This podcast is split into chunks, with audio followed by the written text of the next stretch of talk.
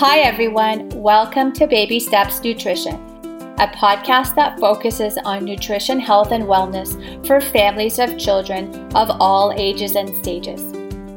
I'm your host, Argavan Nilforoush, a pediatric dietitian and mom of two young children. My goal is to bring you impactful information that you can apply every day in a simplified, practical form to make life easier. Now, let's get into today's conversation. Women's health inequality refers to the unequal treatment and outcomes that women experience in relation to their health. Despite significant advancements in medical science and progress towards gender equality, women continue to encounter barriers that hinder their ability to receive timely and appropriate health care. Dr. Lerner is our guest today, and she specializes in reproductive psychiatry, depression, anxiety, bipolar disorder, ADHD, life transitions, grief, and loss. She has expertise in the management of psychiatric and emotional challenges during pregnancy and postpartum. Dr. Lerner graduated with a BA in sociology from Rice University and received her MD at the Baylor College of Medicine and the Menninger Department of Psychiatry in Houston. She completed her residency in psychiatry at the University of California in San Francisco and subsequently the Foundations of Psychoanalytic Psychotherapy program at the San Francisco Center for Psychoanalysis. A warm welcome to you, Dr. Lerner. Thank you so much for being on the podcast today. Thank you so much for having me. I'm so excited to be able to talk with you. And we have so much to talk about regarding this multifaceted nature of this very important topic that's near and dear to us both, which is women's health. So let's dive right in. All right. I first want to ask you health inequality. We know it's still going on. How big of it is an issue still in a global perspective? Well, did you know that actually including female participants in clinical studies was only made mandatory in the US in 1993 by the National Institutes of Health guidelines? So, just even starting there, despite all the healthcare advances that we've had in the last few decades, we still face wide gaps in research and treatment for areas that are unique to women, like maternal and menstrual health, but also for conditions that present differ- differently in women than men. And so then that puts us in a position currently where we still have health issues and disparities in treatment that are largely preventable because we don't have a good enough understanding of women's bodies still at this time. Yeah, and I was looking at statistics. I you know, I love numbers and I like to see trends and what's been going on and the numbers are still so staggering. Like for example with maternal mortality, I was looking at the World Health Organization website and it was saying something like approximately 800 women are still dying every single day during pregnancy or childbirth and there were reproductive health numbers like still over 200 million women still don't have access to contraception. I think there was like 25 million unsafe abortions still happening every single year. And these and, and this isn't you know as of 2021 but just even in the last 2 years. And so there's still so much conversation that needs to be had so much education so much awareness Mm-hmm. that still needs to be had on a global scale. So um, I'm excited to talk to you. Um, Dr. Lerner, what about social economic factors and how those impact a woman's access to healthcare and her uh, health outcome?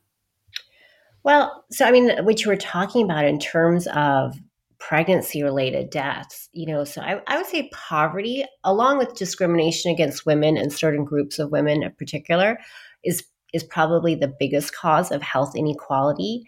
You know, every day all over the world, women die from preventable causes related to pregnancy and childbirth, but 99% of those deaths occur in low and middle income countries.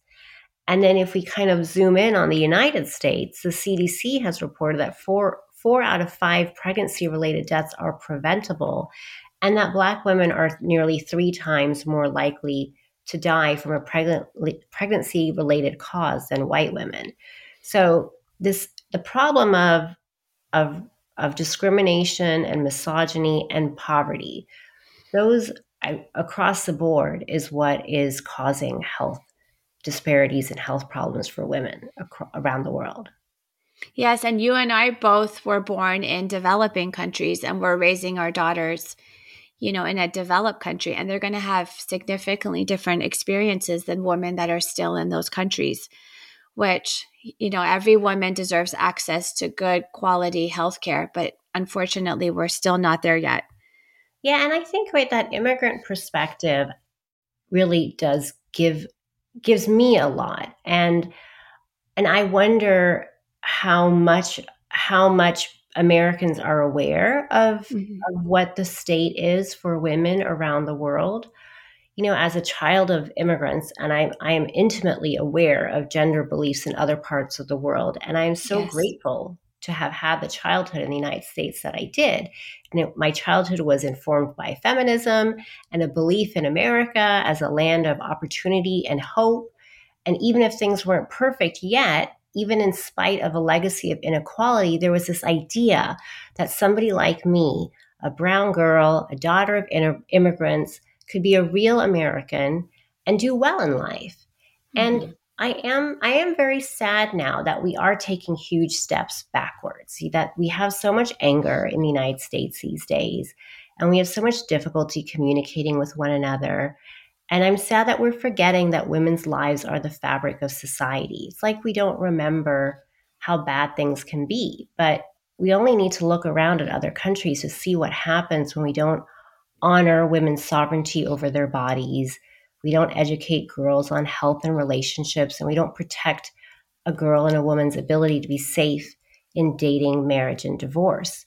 You know, and when I think about that, I know that America is a great country, but we're not so advanced that we couldn't lose everything in an instant. You know, that's the thing about loss, it happens in the blink of an eye. It's so true. And I know we just both had an Instagram live, and one of the big topics that we talked about, something that women have every single day, periods, and still the stigma that's attached to periods and just the treatment of women because of something that their body does naturally. Um, can you explain the period stigma for our audience and why that's still an ongoing issue? Yeah, definitely. So, period stigma covers issues from a lack of education for young girls about their period to shame in asking for a menstrual pad or tampon to being fully excluded from community when a girl or a woman is on her period. And you know, traditionally in Hindu communities, girls are not supposed to go to temple while they're on their period because they're considered to be unclean. But at the same time, in many Hindu communities, temple is the most important social hub. So being barred from attendance effectively bars a woman from community. And I can personalize that by saying, you know, luckily my parents never barred me from any activities because of my period. And my dad was very comfortable with going to the store to buy maxi pads for us. And I think that my confidence and academic achievement is directly tied to the com- comfort and confidence I was able to have with my body and menstrual cycle as a young girl. And then period poverty, I think, is also related to period stigma is a lack of access to sanitary products, menstrual hygiene education, toilets, hand washing facilities, waste management. And in much of the world, girls have little to no access to period products. Sometimes that's because the country is just so economically impoverished that they, they just don't have those products. But sometimes that is because of misogyny and period stigma. But when a girl or any person is not able to take care of her body in the most basic way, that girl is unable to go to school. She's not able to work, run errands, or protect herself. Um, and in Afghanistan, one of the first changes that the Taliban did was to get rid of female days at the small village communal baths. And in such rural places, there's no other way for girls and women to clean themselves. And then females get more susceptible to infection illness and death. And if you're a young girl or woman and you're living in a part of the world that is impoverished, and you mentioned an example Afghanistan, or and you live under misogynist rules, what does life look like there? What are your unique challenges that you're you're faced with? Because we're very lucky to be in this part of the world, and I always think about you could just have been born elsewhere, and you would have those experiences, those challenges in those conflict and crisis situations. I think you know the biggest difficulty for girls and women, and the more and more misogynistic of a society that you go, the more and more girls and women are just excluded from society, period. You know, beginning with um, education. And, you know, if a girl can't go to school, then she has no ability to, she, she has very little ability to have any agency in her life. You know, education equals freedom and it gives you the ability to learn skills and take care of yourself, earn money, and and have independence, which for a girl, independence equals safety. So being excluded from school and education means a lack of safety. But then, you know, when when the Taliban came into uh, to Afghanistan and they required it was during COVID, and so we were all wearing masks in the United States. And I had all these instances, especially early on when I wasn't used to seeing anyone in a mask, where I would, I was at the local library, I remember, and I saw a neighbor and but I didn't recognize her as someone that I knew because half her face was covered. Mm-hmm. And and I remember just feeling quite alone because I didn't I couldn't tell who anybody was. I didn't realize who my friends were. And finally this neighbor started talking and I recognized her voice and I realized that she was a neighbor and a friend of mine and and it was during that time that the women in in Afghanistan had to be in the full covering that the blue long dress with the face mask and I just think like they're all at the grocery store together but they have no idea that their sister or their best friend or you know their support people are, are there as well so even when they're together they're really alone and excluded from community mm-hmm. it's so true and dr lerner you and i both excited about storytelling, passionate when we interact with people. And something I think about are how things have changed over generations. Like I look at my own parents and then my grandparents, and I think about how those conversations and life experiences have changed over time.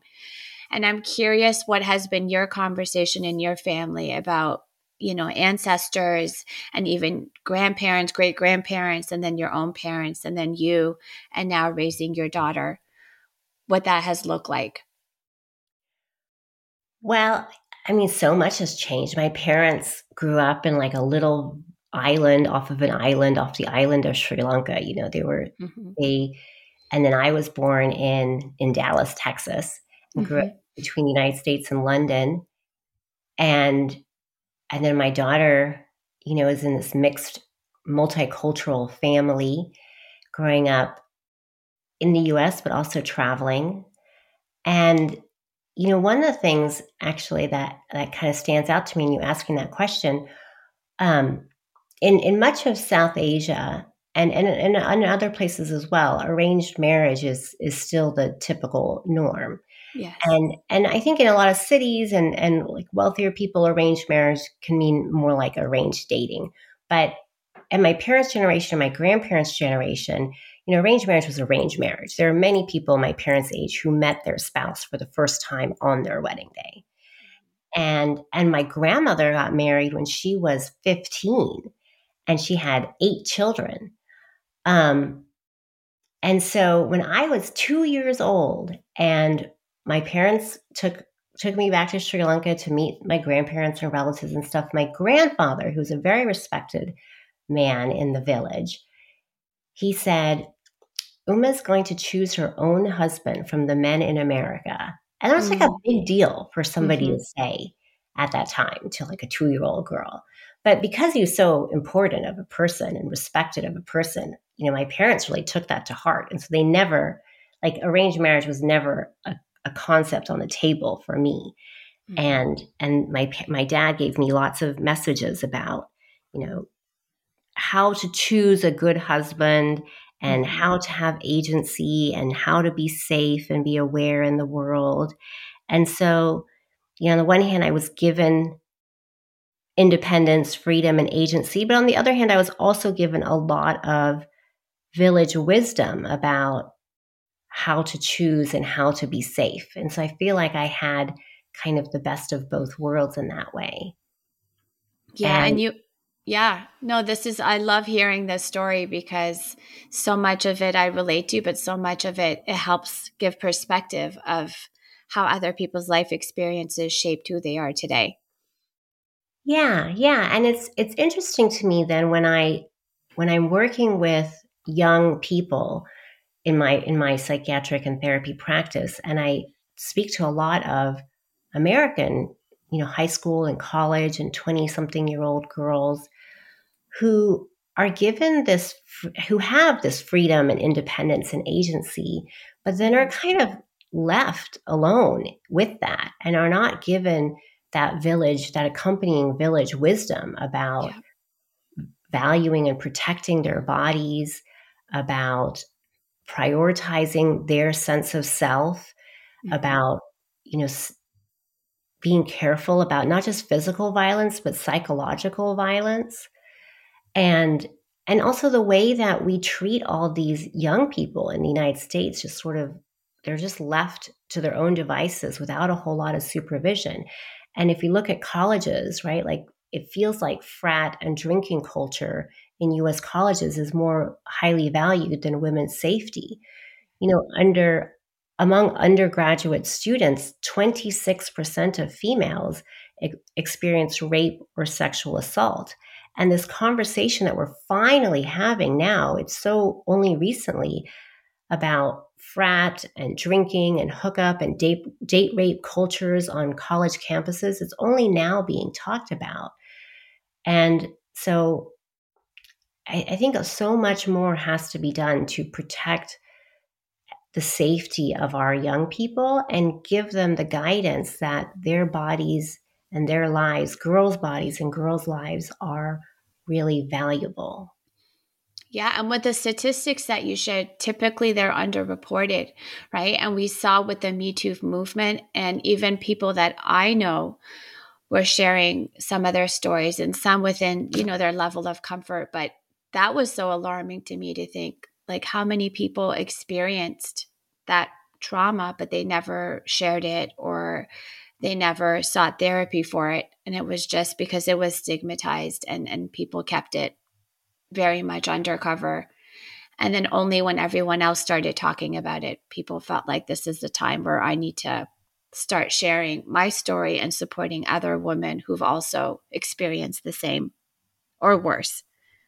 Yeah. Yeah. And I don't know how many times I've had conversations with young women, but not just young women, actually, even, you know, women in their 40s, like older women, about their their sexual lives and i i always i ask the question you know well, why did you have sex and and it's really appalling to me that so often the answer is because he wanted to right pressure mm-hmm. and i ask them well did you want to and and then they say they they hadn't even thought about it like they hadn't considered that as a as a perspective what they want sexually mm-hmm. Yeah. And Dr. Lerner, you had shared in relation to that um, an article for Ma- magazine, but you've spoken about this as well. Is when young girls start puberty, the level of anxiety and depression goes up tremendously. Yeah. What's happening there? And especially in a place like, you know, you have access, like you mentioned, you're in a developing country, you have access and there are resources, but still we're seeing these high levels of depression and anxiety social isolation. What's the connection there? Well, I, I think of it, you know, that so girls and boys have equal levels of, of confidence and and low self low self esteem or good self esteem. It's all it's all equal up until puberty, and that's when girls' confidence really drops. And so you know, it seems to reason, stands to reason that that is because of puberty. There's some differential thing happening at that time. Part of it, I think, is um, body image issues and girls feeling insecure as their body is changing. And I think there's a lot of bullying that happens of girls around that time. And I think the adults, we are not doing enough to create a normative and supportive culture around children's changing bodies. Mm-hmm. And then the other thing, of course, that's happening with girls at puberty is that they start having their period. And, and there's still a lot of period stigma in the United States. And, you know, when a girl misses school, missed school equals missed opportunities and a drop in confidence. And at that time of puberty, that's middle school. And that missed school is occurring just as academics and the social landscape is getting more complex. And, you know, a lot of the period stigma that girls face, it causes them to feel embarrassed about a normal biologic process. And it also leaves them unable to properly manage bleeding, cramping, or other period related difficulties. And a loss of learning and social opportunities is problematic for anyone, but specifically when we look at girls, young girls who do not receive a full education are more likely to enter marriage too early mm-hmm. and are more likely to face early pregnancy, domestic violence, and pregnancy complications. Yeah, and we're seeing those staggering numbers still happening both here as well as abroad. So, all the reason why we need to be paying attention. One of the things technology always seems to come up, right? We're seeing this advancement in technology, it's widespread. How do you think that impacts opportunities and outcomes for women and girls? And where can we go from here? You know, I mean, techno- technology, I mean, it has its good sides and its and its shadow sides, you know, and there's a lot we're we're learning more and more about the negative impacts that social media has on young girls and how you know it's exacerbating body dysmorphic problems and low self-esteem and and depression and even suicidality. But on the flip side and especially when we're talking about impoverished countries and impoverished places access to tech is access to education. So even in places where girls might be prohibited from going to school, which obviously that's something that needs to be worked on and improved, girls really should be able to go to school. But even in where they are prohibited, if you have a laptop or a computer or even just a smartphone at home, then then that girl and that family has access to supplementary educational materials.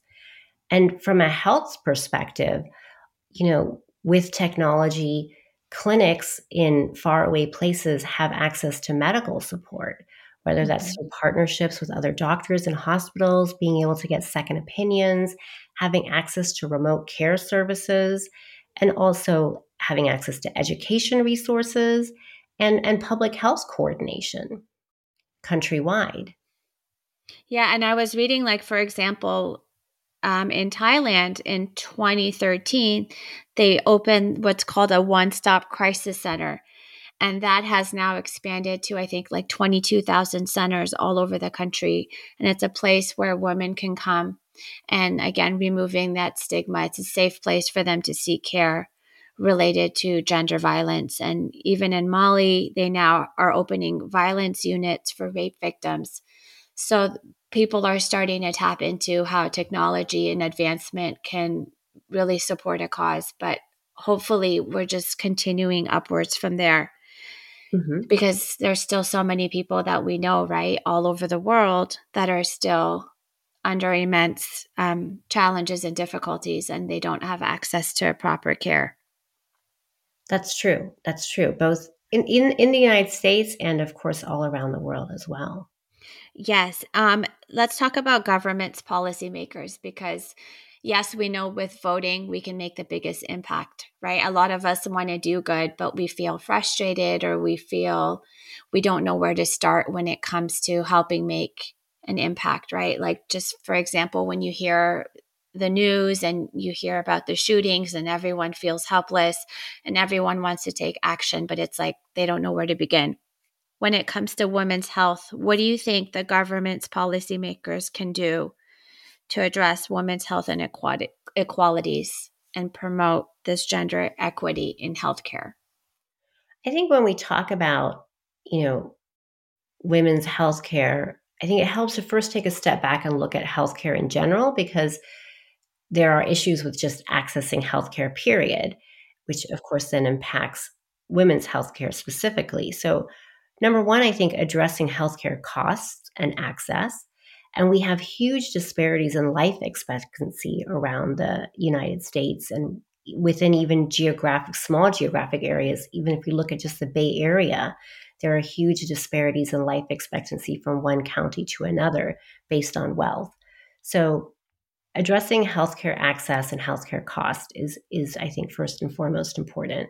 But then also access to accurate health information. We're like in, inundated with like so much information nowadays. It's hard to know what's accurate and what's not, what's misinformation.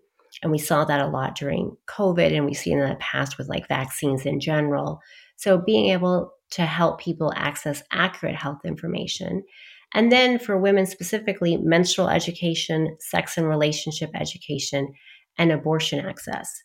And I think, you know, of course, voting is our number one source of agency in the United States.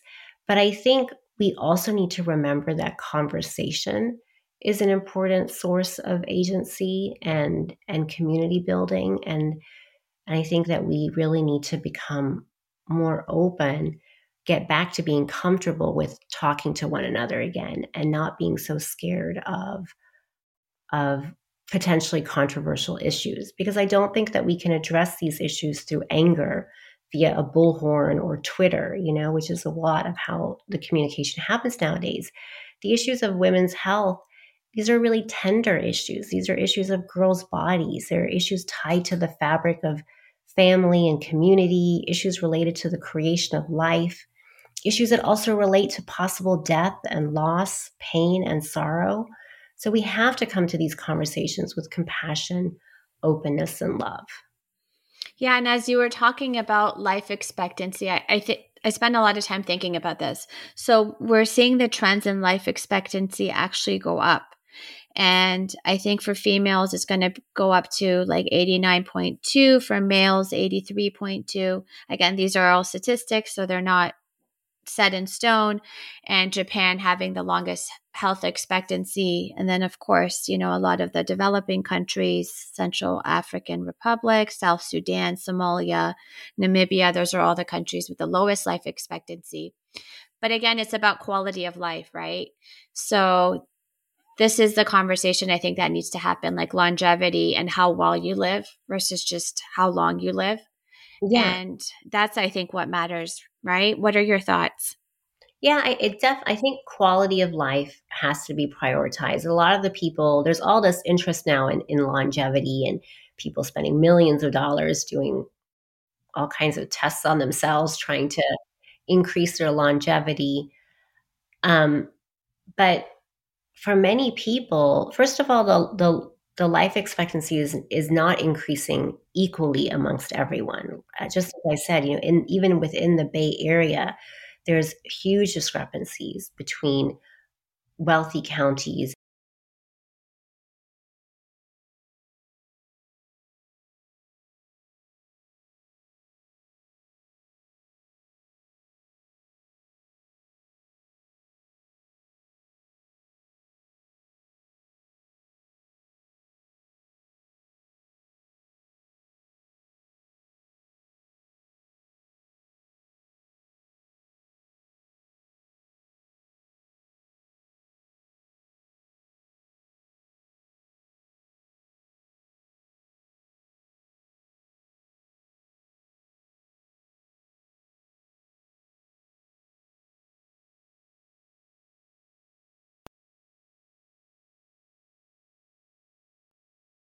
And I feel like I was very lucky to have lived during this period of time in the United States. I think you know there are so many changes happening in the US politically that are that are are pretty regressive and there's so much animosity in the United States and I do worry internally domestically what that means in terms of the for my daughter, you know, the freedoms that she will have and and just the comfort that she will have and feeling of community.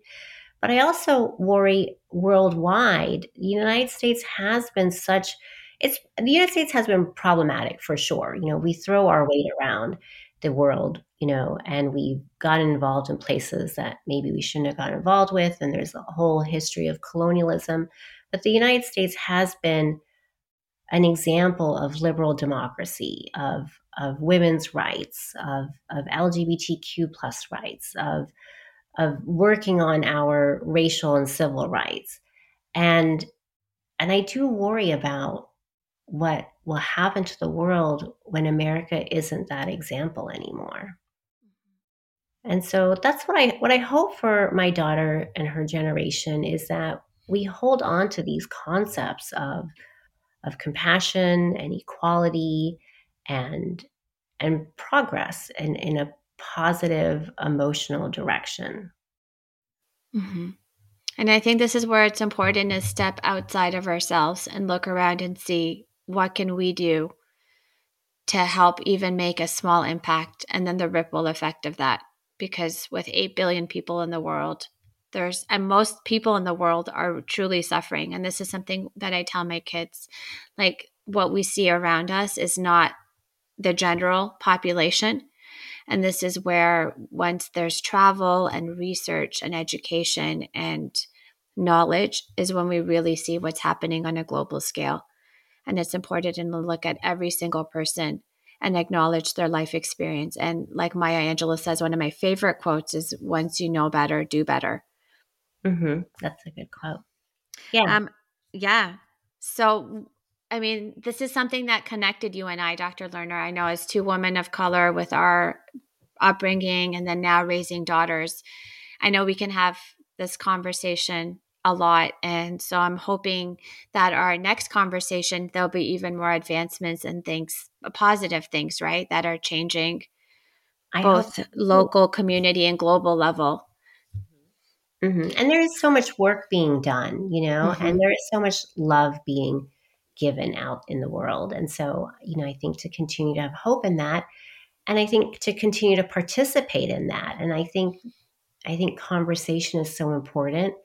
And I think, as you said, kind of pointed out, compassion is something that has to be taught.